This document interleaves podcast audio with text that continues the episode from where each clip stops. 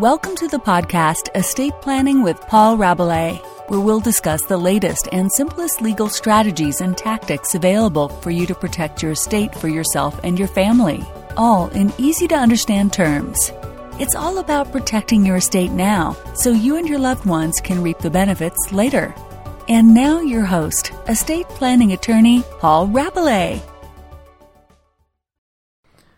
So, in this podcast, we talk about what collation means in the context of Louisiana estate planning law. Hey, everybody, I'm Paul Rabalais. I'm an estate planning attorney in, uh, in Louisiana. I'm going to talk for a moment about a, a unique Louisiana provision that confuses everybody. In fact, it's one of those one of those provisions that's typically mentioned in a will and it causes people to say, Paul, what does that mean? And I find myself, you know, having to explain the same thing over and over again to just about everybody. And in large cases, the provision is or can be irrelevant. So let me give you the background.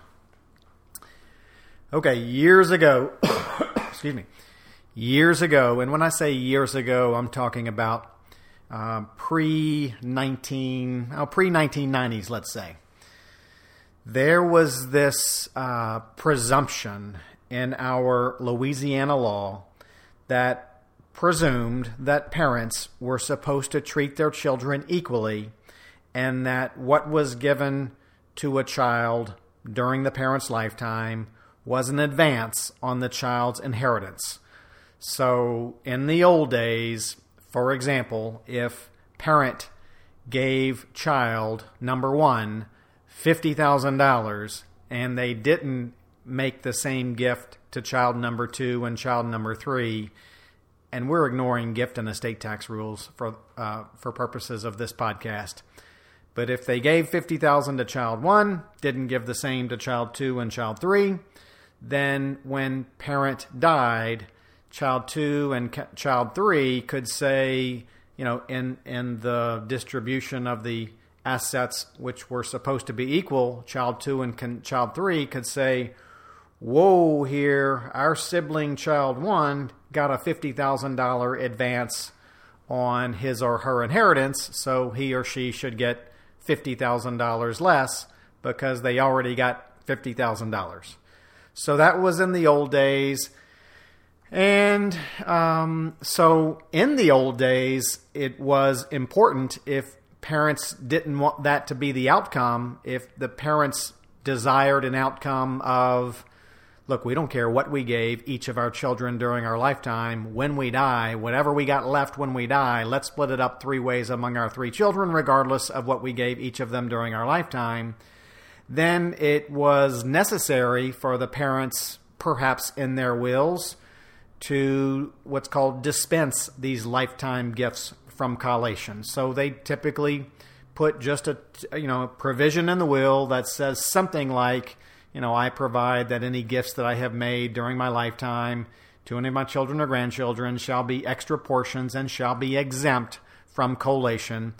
So that was always just a, a standard provision in wills because parents didn't want the children to have to go back and do all of this accounting that may have been necessary from many years before about what gifts were made to children during the parent's lifetime.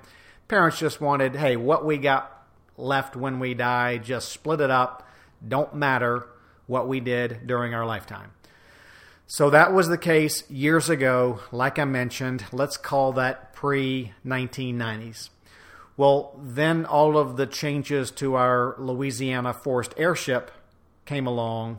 So they sig- made significant changes to our collation laws.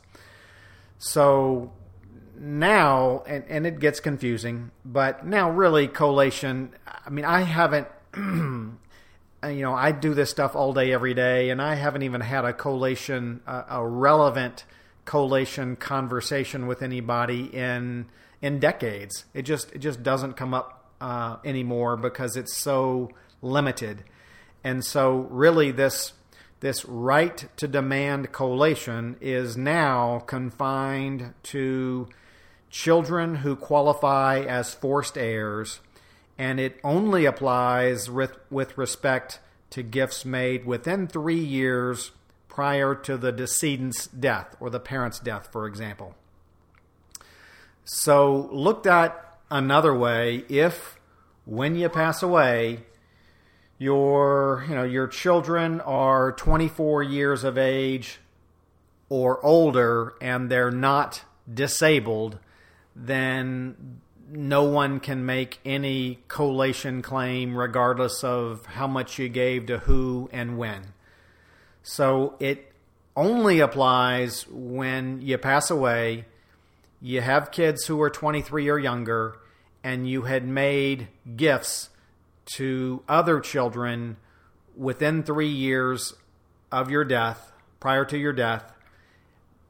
But then, even when that's the case, none of that even matters if in your will you had this dispensation from collation provision. So that's why that provision just still hangs around in all of the wills. It's really irrelevant. Um, but just in case you have a child who's a forced heir, uh, and maybe, you know, after you write the will, a child of yours becomes incapacitated, and you do make gifts to other children, and you don't want them to have to, you know, give those assets, those gifts back to your succession, um, either through the accounting or actually giving them back then it it doesn't hurt to have this dispensation from collation provision in your will. So it's in there. I wouldn't sweat over it. I wouldn't fret over it. I wouldn't lose any sleep over it. It's just one of those um, typical will provisions that has hung around in wills for decades. Doesn't hurt to have it in there. You know, the most difficulty is just you don't know what it means, so you got to ask somebody what it means, and they've got to explain all this stuff to you. So when someone has a collation provision in their will, it's usually a I'm dispensing any of my lifetime gifts from collation, which essentially means forget what I gave anybody during my lifetime. When I die, I want it to go this way. But that collation stuff has really only been watered down, has really been watered down because the only people who could demand collation are, are children um, who are forced heirs, 23 years of age or younger, and uh, and you made some gifts to others within three years prior to the de- decedent's death, and they can only demand collation if you did not have this provision in your will dispensing lifetime gifts from collation. So that's way more than way more time than we need to spend on uh, on collation. But for those of you who uh, want to understand everything, this this is a good recording for that. So hope this helps get you through the estate planning process. Make sure you get it taken care of. Leave a, leave a legacy for your for your family. Do it for your loved ones. Do it for yourself. Take care of these things. Get the peace of mind that comes from it, from knowing that you've kept things in the family and eliminated many or all of the government intrusions. So get out there and uh, take care of your business. Okay, we'll see you next time.